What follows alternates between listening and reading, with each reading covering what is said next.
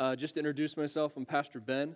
Uh, I am the son of Pastor Stephen Mamie, proud son of Pastor Stephen Mamie. yeah.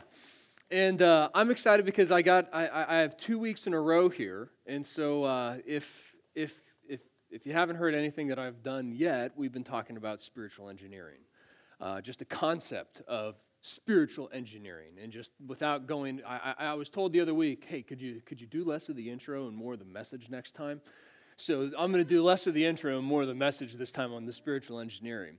But the basic concept of what I wanted that what I want to do with these with these messages is help us take away the unknowns that I think we put onto the things of God, onto prayer, onto some of the, the, the, scriptures that we come across in the Bible where we read it and we say, I, don't know, I don't understand that. I don't, I don't understand how that makes sense.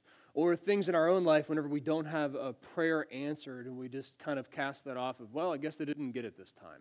There's, there's more than that. There's reasons of why that happened.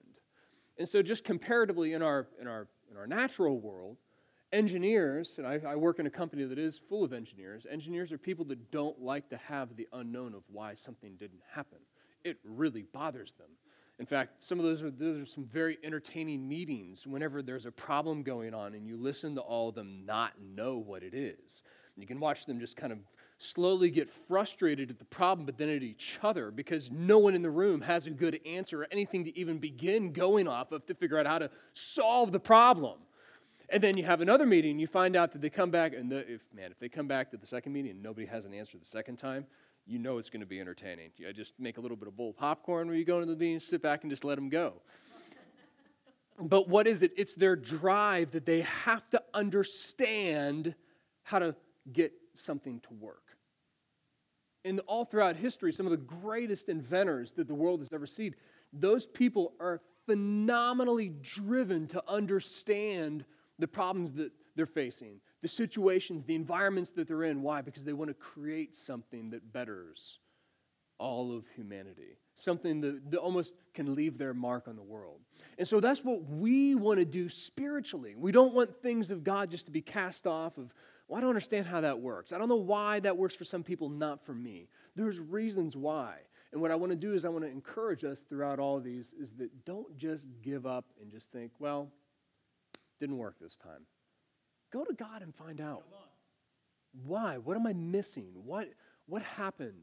You know, and, and maybe sometimes God is going to give you give you some very unlikely answers to that, but I don't know. You, I was reading through the list of everything that Thomas Edison tried to put as filaments in a light bulb, like human hair, dog hair.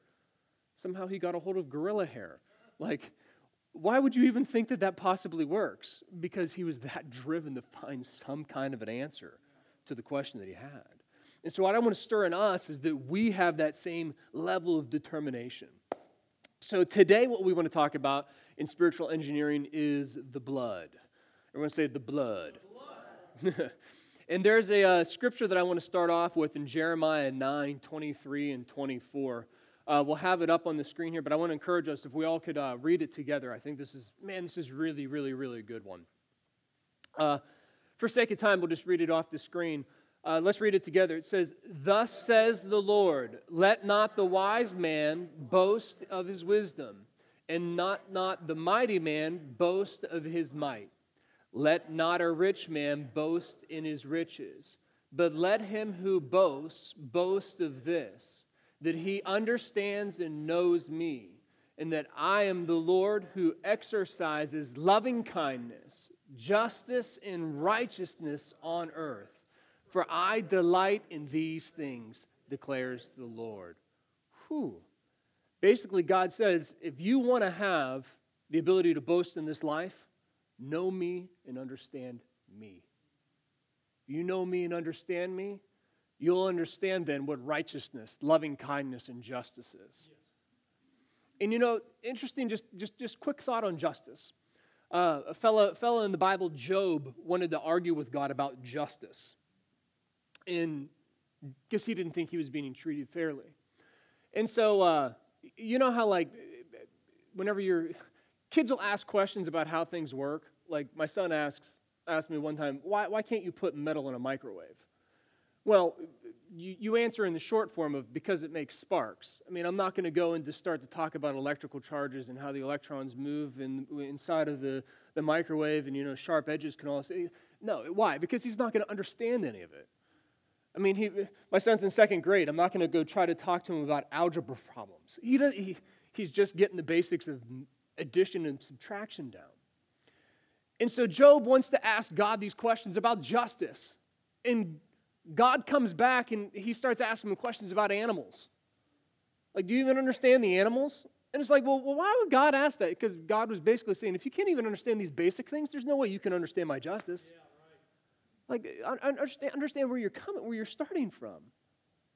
So look at this scripture. He says, if you know and understand him, you're going to understand something like justice and righteousness.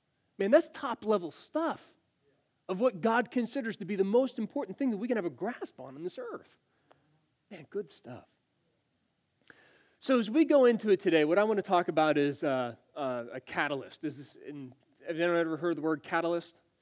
So, without, without getting into too, too deep of a chemistry lesson with it, a catalyst is a substance or it's something that increases the rate of a chemical reaction uh, within other elements.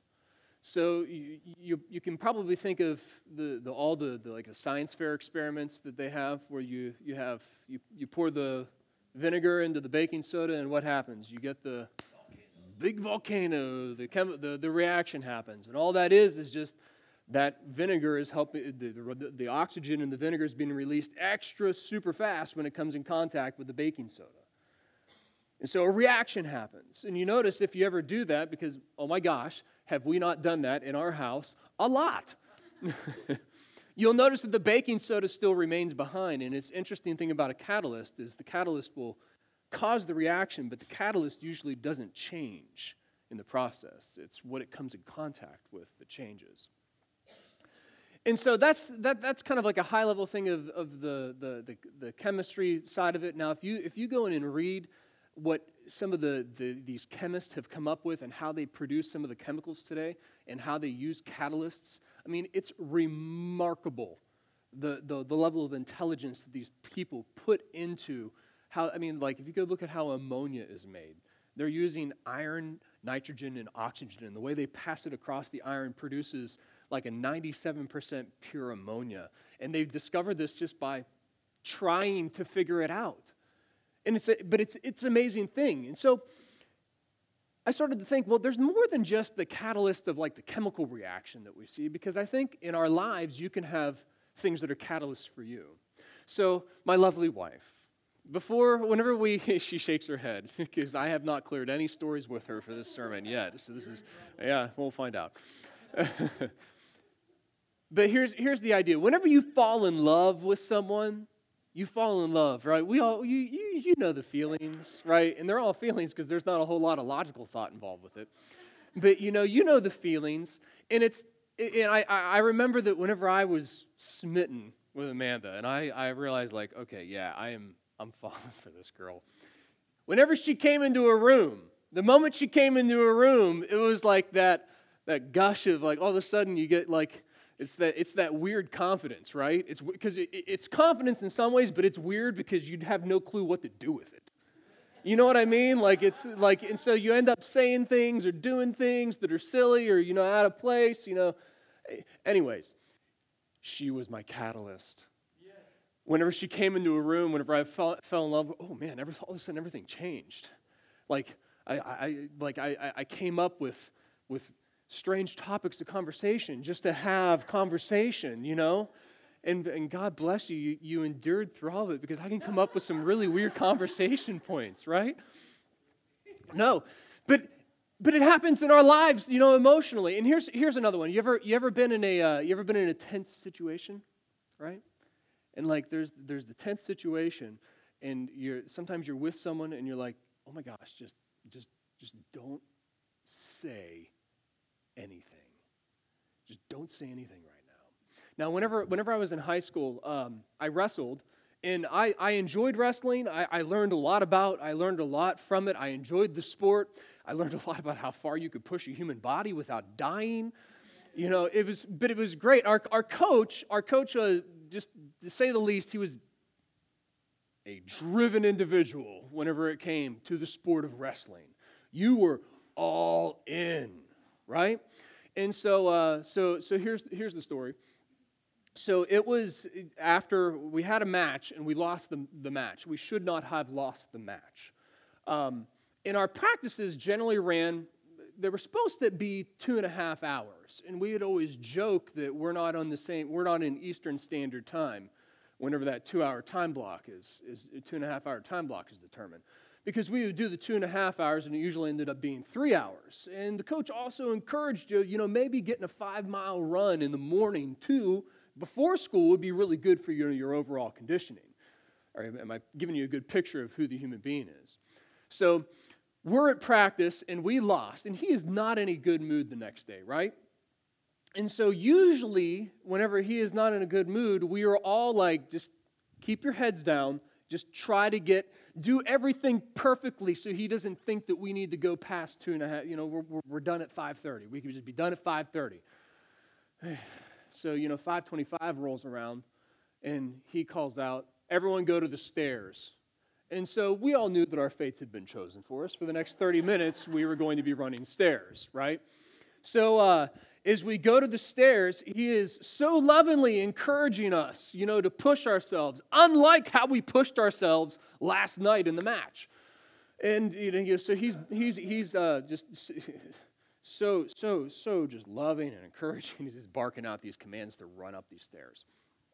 So here's here's the scenario. So a guy that was a, a year ahead of me, Mark, he is co- the coach is at the bottom of the stairwell. Mark's headed towards the top, and uh, the coach makes a comment up, yelling up to Mark, uh, that perhaps he should run stairs.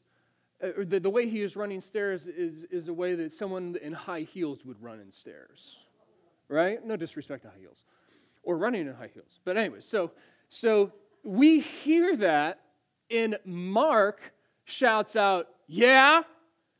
And like, it's it's that moment where like it's that moment that you talk back to your mom and dad at the wrong time, and you you know this like, oh, oh, this we we are in we are in some bad country right now.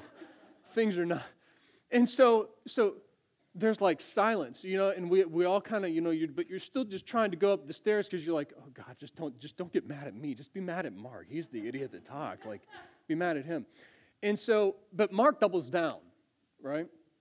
So I don't, he yells back, Why don't you put on a pair and come up and show me what that looks like?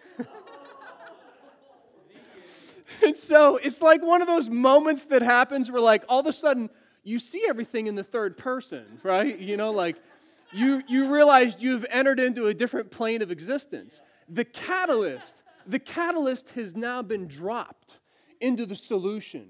Things are about to change very quickly very quickly.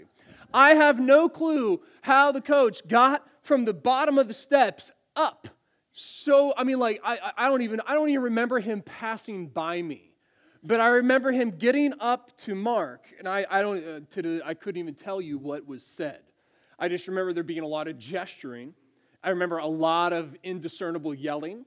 And I remember the captain of the team telling everybody to get back down, that we're going to go back to the go back to the, the wrestling room, just jog, right? Which basically means that, well, Mark has determined that we're all going to die that day.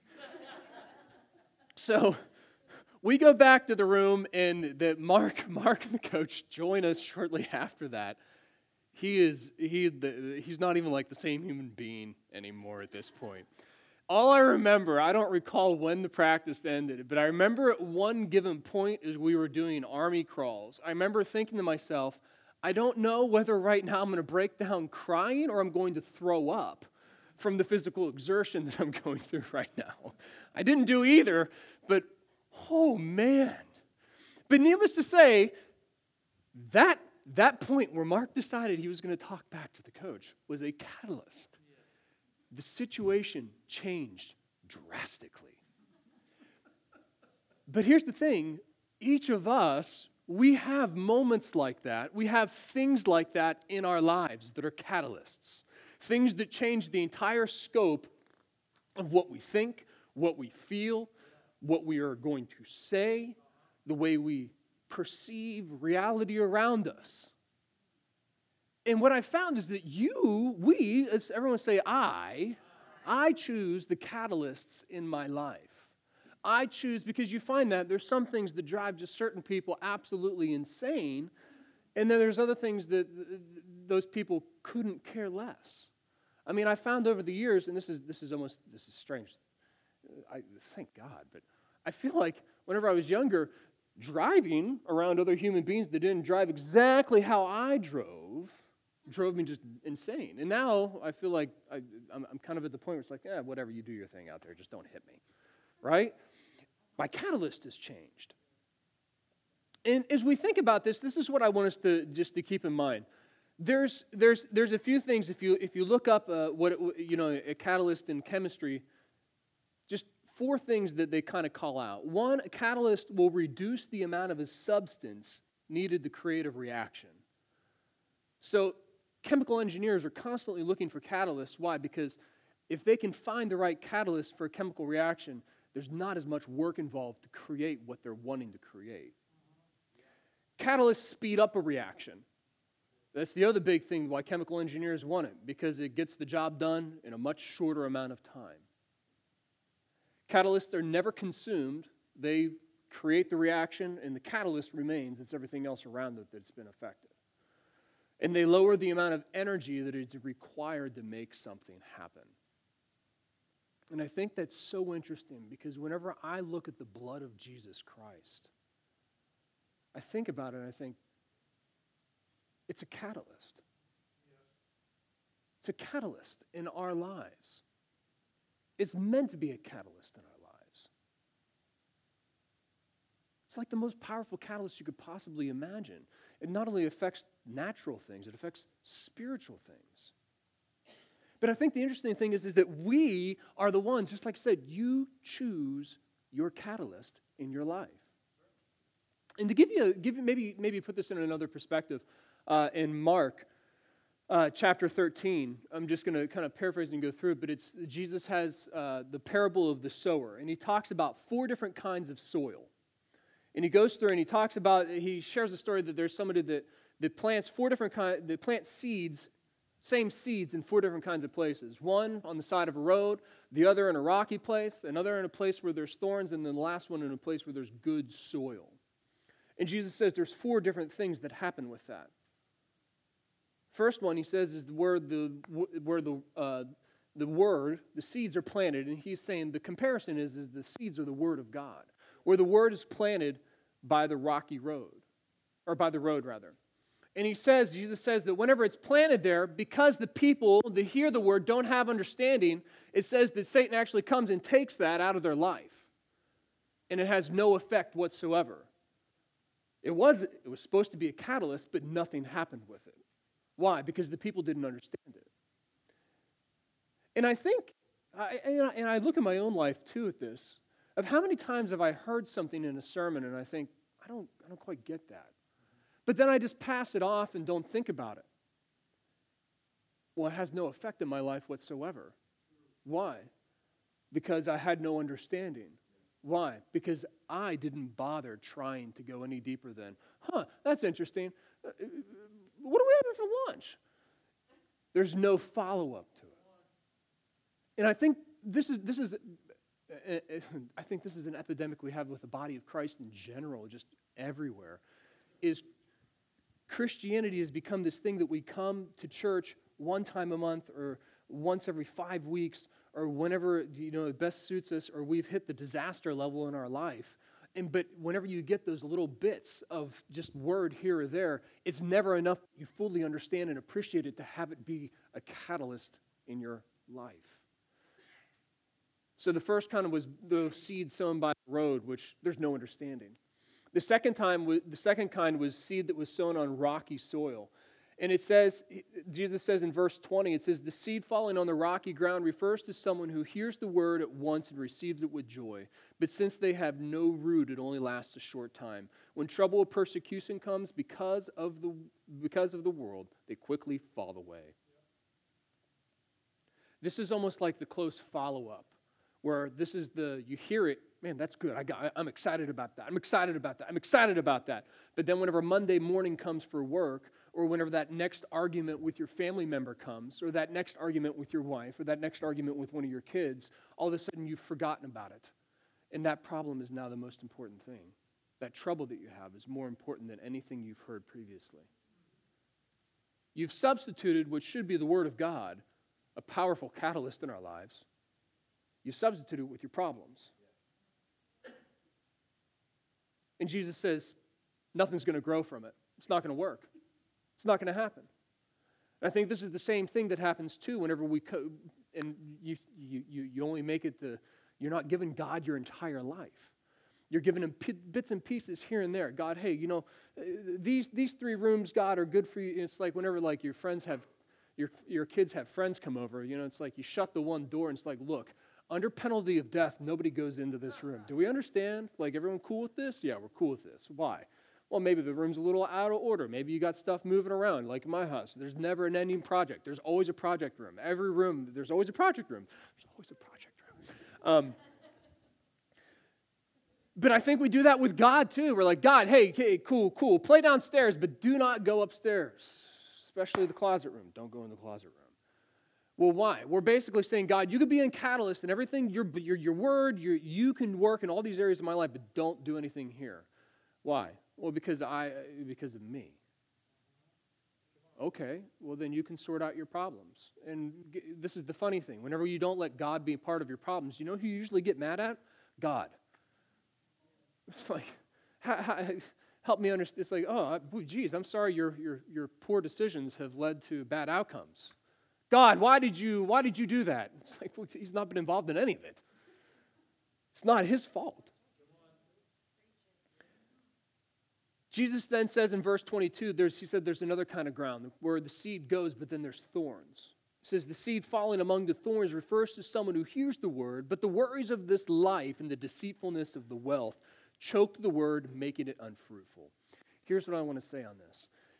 This is where you hear it, it sounds good, and you take it into your life. But whenever the Word of God starts to actually change and produce things, all of a sudden you're introducing different elements into that that alters the way the Word of God grows. So here it is God makes it very clear some things about sin. But if you notice in our culture, our, our beautiful woke culture, what they've substituted for right and wrong is simply, well, what's someone's opinion? Everyone should have a say. Everyone's opinion should be, well, you know, if you have a different opinion, well, you, you, you got to give place to that. I'm sorry, but whenever I read the Word of God, I don't see where my opinion matters. I see where He tells me that I obey Him. I see where He gives me clear guidelines on sin in my life. And He, whenever it comes to some of this stuff, He's absolute. It's not a matter of like, oh, there's a little bit of wiggle room, you know, like, you know, the five mile and over the speed limit kind of deal, or, you know, 15 mile over the speed limit if you're driving on Whitestown Road. You know, like, there's the wiggle. No, no, no, no. God says, I don't care what your opinion is. You follow me. But that's what the thorns do is you get these other ideas that come in. Well, and you know what? The thorns, this is exactly what Satan did with Adam and Eve in the garden. Didn't God say you could eat from any tree in the garden? What? Well, I mean, there's a little bit of truth there, but there's something twisted else with it. Well, you're not going to really die, are you? Yeah, we're on the topic, but you know, it's not quite. We don't want to do. You don't want to. You know, I mean, Adam's like, oh, I don't want to offend Eve. You know, I don't want to say anything like that. Maybe I don't. Right? No, no, no, no, no. I mean, it should have been no. No, we're not eating that. End of the story. But instead, you let in, in, I mean, can you see it? I mean, I've done this in my life. I'm not trying to say I'm perfect. I've taken things that God has said to me, and I have things that I've read in the Word of God, and then I desperately try through my own reasoning to make excuses of why I don't have to do exactly what the Word of God says. Here's the other thing I'm going to share this. Your anxiety that you feel will do this to the Word of God in your life. Anxiety will twist the Word of God to make it ineffective for you. Why? Because you'll be so wrapped up with how you feel, you're more focused on your feelings than you are what the Word of God actually says. Choose the right catalyst. But then it's interesting. God this says, Jesus says, then after that in verse 23, he says, But there's seed that falls on good soil. And this refers to someone who hears the word and understands it. This is the one who produces a crop yielding 160 or 30 times what was sown. Here's the thing. Here's the thing. The seed wasn't different. The people's hearts were.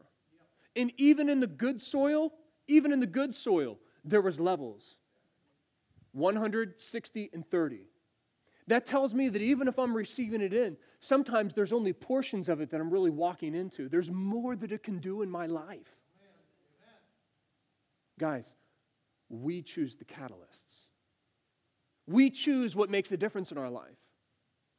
And so, what I want to do today, without going too deeply into some big dissertation of, uh, of the, the, the blood covenant and understanding all that, what I want you to do today is I want you to get the concept that the blood of Jesus Christ is the most powerful catalyst that this realm of existence in physical and spiritual has ever encountered. And it is freely available to us. Freely available to us. To understand this, to kind of give you, we're going to go back to Adam and Eve and harp on them. Man, good thing, good thing God put it all in the book and we can say, pick out how big of mistakes they made, right? Yeah, helps us a little bit, right? No, but if you go all the way back to the, to the Garden of Eden, God, God deals with the absolutes, and it was a perfect existence. And I want us to understand that the perfect existence was absolutely void of sin. He gave them everything they could possibly need to exist, and He gave them choice. There's a tree, don't eat it. It was the perfect existence for them. Everything was provided for them. In fact, they were so comfortable to be in the presence of God, they didn't even wear clothes. They were just comfortable being clothed in the glory. I mean, it's almost like they were clothed within the glory of God, that there was no shame in it. Perfectly, perfectly made in the Creator's image. But then what happens? Well, we, we kind of gave the precursor in the point before. They made a choice. They ate from the very tree that God said, do not eat from that tree. And so as soon as that happens, they immediately felt shame. They tried to hide themselves. God came into the garden and he's like, yo, guys, what's up? Let's talk. And they're like, mm, stay over here. And then God finally confronts them, say, hey, what's going on? And Adam's like, why? I'm naked, man. And he's like, well, who told you that? you know? But then God finds out, Did you eat from the tree? And he says, Yes, I did. And there's something interesting that happens because at this point, and this is a concept that we need to understand, and it says this in Romans 6:23, it says, The wages of sin is death. Anytime that there is sin, death has to be there as well. There's no getting around it. The death may be delayed, but the death will always come. So the moment that Adam and Eve sinned, the, the, the, first time that they encountered death was actually whenever God clothed them. Think of it. They never understood the concept of what death was until it says that God took animal skins and clothed them with it. That means they watched as God killed animals so that they could wear their skins just to cover their shame. Interesting. You know, it's kind of like whenever like you, you, have a, you have a young kid and they, they see something on TV that's too much for them for the first time. I mean, like they get scared. They really react. I mean, they cry. Like it's a big thing to a kid. I can imagine Adam and Eve weeping as they watched an animal be destroyed in front of them whenever they had no concept of what that was before. But then death is there. And so you see this principle, though, carried out throughout the Old Testament, then, is that people who had sin needed some way to reconnect with their God. And so you see this law of sacrifice set up. And what God did is He made a provision that if you want to encounter, have an encounter with me, you want to be close to me, you want to draw near to me, I can't have you come near to me as long as you have sin. There has to be death paid for sin. So God did this, man. And if you think about this, God in His mercy, oh, thank you, God in His mercy. He says to the people, you know what? You don't have to bear the punishment of the sin. I'll let you sacrifice an animal, it will be your substitute. And so the entire Old Testament is set up that anytime somebody sinned, what they did is they would have to go take it to an altar, to a priest. And what that priest would do is he would literally put his hand on the animal, and there was a spiritual transference of the sin of that individual into the animal, and then they would kill the animal. Why? The wages of sin is death. You say, well, Pastor Ben, that's not really pretty. It wasn't meant to be pretty. It was meant that people understood there is an absolute penalty to my sin, and it results in death. And if you think about it, I mean, the animal, thank God that God chose animals to do it. I mean, really. And it, in, in, some sense, I mean, animals in and of themselves don't have a, a strong concept of right and wrong. I mean, my dog has a concept of right and wrong that I've helped her understand. You don't eat the cat food. You don't eat the cat food. You don't eat the cat food. You don't eat the cat food. I'm not kidding. She knows it's wrong, but she still does it. And like, I want to get mad at her, like, my gosh, how do you not get this figured out by now? And then I look at my own life, I'm like, yeah, you know what? We're going to back off a bit from, from this. Uh, we're going to, you know, God, we just uh, have some cat food. I wouldn't eat the cat food, though. so what happens is, is this goes through, and God, God finally gives a good explanation I, I, whenever the children of Israel coming out of Egypt and they're getting their the, the, the, after they're getting the laws set up for them for all this in Leviticus 17:11. Just for sake of time, I'm going to go just uh, uh, read it here for you. God says, "For the life of the flesh is in the blood, and I have given it to you upon the altar to make atonement for your souls. For it is the blood that makes atonement for the soul." Whew, man, that's powerful stuff. That means that whenever God created this world and the elements of this world, and He chose what would be blood, God was careful about it to understand that the blood was going to carry life for all living things. And that He valued life. See, the concept of this was, wasn't that God just enjoyed seeing the wanton slaughter of animals. No.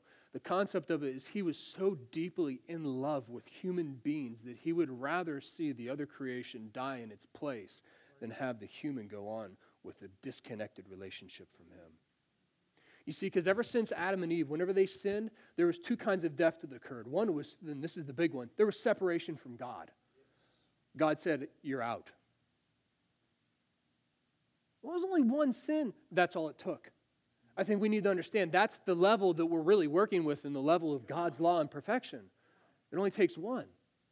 And the second one was their physical bodies would then die. I mean, in some cases, it took them over 900 years for that to happen. I mean, Adam lived to be over 900. Think of that. God made it so perfect that even with the introduction of death, it still took death over 900 years to wear that creation down from what God had. Man, I can't wait to get a glorified body again. Amazing. I can't even, yeah, I, I literally can't even fathom it.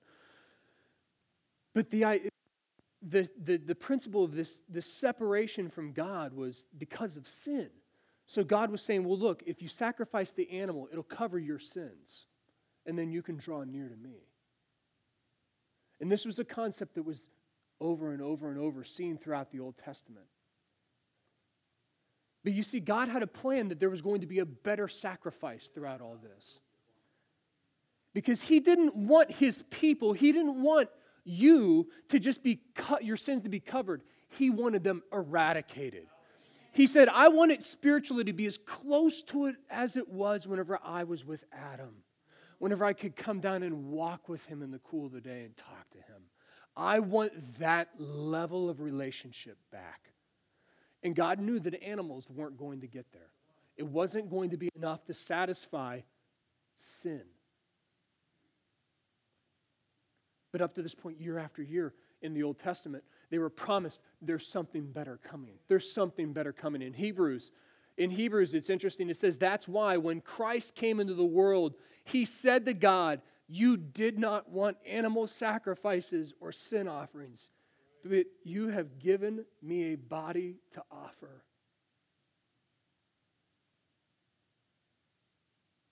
Jesus Christ was absolutely perfect.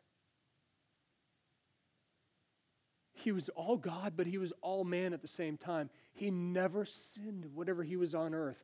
Why? So that he could rub it in our noses? Well, I did better than you. No, he did it because he was a perfect offering. A perfect offering. Because God said, no, the animals aren't going to work. The animals aren't going to do it. Their life is not valuable enough. I mean, sometimes animals can be jerks, right? So I get it. But no, but God said, animals aren't enough. I need something different. I want these people back. And so he immediately, if you read in Genesis, the plan of redemption was set in place right then. He told Satan that the offspring of the woman will bruise your head. You'll get his heel, but he will bruise your head. And then thousands of years later, Jesus Christ is born with the sole purpose of becoming a sacrifice for us, that his blood would be the exchange on the altar for all of your sin, all of our shortcoming, all of our failures, all of our anxiety, all of our unforgiveness, all of our pain. Everything was meant to be exchanged for the blood of Jesus Christ. It was meant to be a catalyst that would totally rework us, not just spiritually, but naturally. It says that by his stripes, by his wounds, we were healed.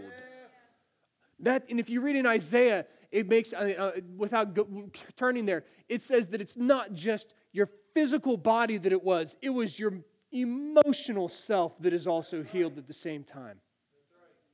God had the plan of redemption so perfect that it redeemed your entire body. Everything about your existence as a being was changed because of the blood of Jesus Christ. You might say, well, Pastor Ben, I, I don't know. Maybe you should take a look at my life because I don't know if uh, uh that sounds like a really good deal. I'm not, I'm not seeing all that. Where are we at? What are you doing with the word that is received? What kind of soil are you? Are you the path? Are you the rocky soil? Are you the thorns? And even if you're the good soil, are you 30, 60, or 100? Where are you at? Because the catalyst of the blood of Jesus Christ is only going to go as far in your life as your faith will let it. It will only go as far as your as you will let it. God, I'm not comfortable with that. Okay, then go without the blessing. That's where it comes to. You know, guys, I, you, you look at like our, our, our, our worship on a Sunday morning. And just to give you the concept of, of this, if you put an Old Testament priest into this room and let them enter into the worship, worshiping God like this, they would be going absolutely bananas in here. Think about this. Think about this in order for the high priest, whenever he would go into a, eh, eh, go to the altar and make sacrifices, he would do it once a year for all the people of, the, of Israel. The high priest, only one person was allowed to go before God into the Holy of Holies. And what they would do is he would have to go through a very strict regiment to cleanse himself just so he could get close to God. Multiple sacrifices had to be made. And then his own heart had to be pure. And you know what? Whenever he went into that Holy of Holies, they tied a rope around his ankles, and the bottom of his robe had bells on it. Why? Because if that dude went in there in an unworthy way, he would be struck dead. Why? Because that is how holy our God is, and there cannot there cannot be anything contrary to how holy he is in his presence. It's the instant judgment of sin, death. And so they knew if if homie was in there doing his business and the bell stopped, uh, maybe give a little give a little tug on the ankle. You know, hey, you, every everything in good, going good in there, Hezekiah. You know, I haven't heard from you in a while. But think about it. Think about a Sunday morning now. Because of the blood of Jesus Christ, we can come into this presence of God any no matter what state of being we are in, we can come in and while we are here, we can we can enter into worship without there being a fear of judgment like that because of Jesus Christ. I mean, my word, you put that old the, the high priest to come into a room like this, and it's like, well, oh, you guys don't have ropes around your ankles. I mean, what's going on in here? Where's the bells? I mean, uh, they, they would, and it does say they longed for the day that we have. They longed for it. Why? Because they were held back by just the blood of animals that could never do what Jesus Christ could to totally redeem us, to totally transform us. It says in Corinthians, we are new creatures within Him because of Him. There's so much available to us, but it's up to us to get into it. And you are the we are we are the ones that draw the line of where is enough. We are the ones that draw the line. Man, I, where's the line? I don't know. Dudes in Old Testament, whenever they were walking through the streets, whenever their shadow hit someone that was lame or crippled, they got healed. Why? Because that was where they decided to let the catalyst, the blood of Jesus Christ, affect them to. They weren't satisfied with just surface level stuff. Yeah, I go to church every week. I need more. Yes. It says that I, and then they, they start to read the scriptures. It says that I'm in Him. Yes. Wait a minute. If I am in Him, and it says that He dwells within me, the Spirit of the living God dwells inside of me. And then Jesus says on top of that, the miracles that you've seen me do, you'll do also, and you'll do greater miracles than these. and so there's someone, Paul, Peter, these guys the, that we read about in the Bible. Was it because the, the, the, the gifts and all those things died off with the last apostle? Not even a chance. You just what you're watching and what you're reading about are people that were so committed to letting the blood of Jesus Christ absolutely change everything about them that they were on literally a different level of existence. Whew. All of us, all of us, it is available to us. It's available to us. The blood of Jesus Christ is the answer to every question you have. It is the fulfillment of every need you have in your life, no matter what that need is. I mean, really, are we going to cap the creator of heaven and earth, the guy that came up with everything that we see here? The reality? Are, are, we're we're going to cap him out. Oh, I don't know, God, that's too hard to do in my life. Bro, what? What? You're going to tell the guy that made all this? Oh, I don't know, God, my problems are pretty tough. Okay. You know, it's like it's like my, my, my, my, kid telling me, you know, like he has one bad day at school. My life is over. And of course, we as parents are like, ha, ha, ha, ah, you young fool. You know, like, because we understand the perspective of how minuscule one bad day of school is. Or like, well, you know, but but how about this? We remember like our first breakup, you know, we're like, oh, my world is over. right? But I think God sees that with us. We take our problems to Him. Oh, God, this is so bad. I can't even think right. I can't even think right. And He's like, hey, man, uh, why don't you go spend an hour in this? Maybe change your mind? Oh, God, I can't. You don't know how I feel. No, I know exactly how you feel. In fact, that's what's so perfect about Jesus is our sacrifice because he came into a body and lived a life just like us. And it says that he went through the same sufferings that yes. we go through as people. Yeah. He understands us.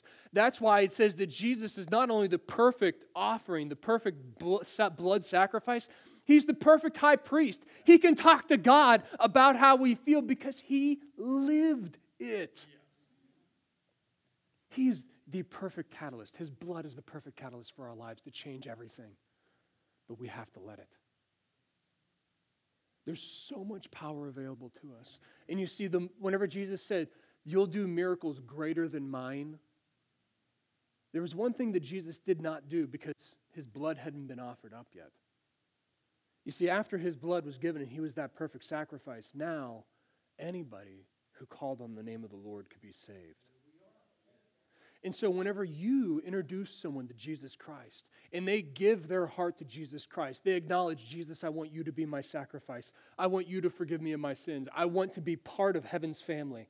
Whenever that happens, the most amazing miracle that could, and it's almost, it's almost to the natural eye, it's uneventful. There's no big loud boom. There's no light that shoots through the ceiling whenever someone gets born again. But it is the most powerful thing that changes. A living being that was spiritually dead, doomed to suffer eternity in hell, now has been totally wiped off that ledger and put on the ledger of the family of Jesus Christ.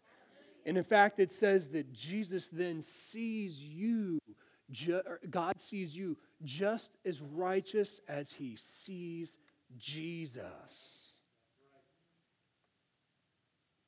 It says in 2 Corinthians 5:21 it says God made him who has no sin to be sin for us that we might become the righteousness of God in Christ Jesus.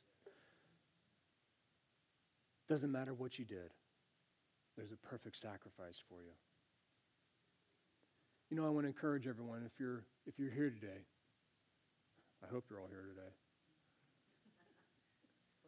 Present. Present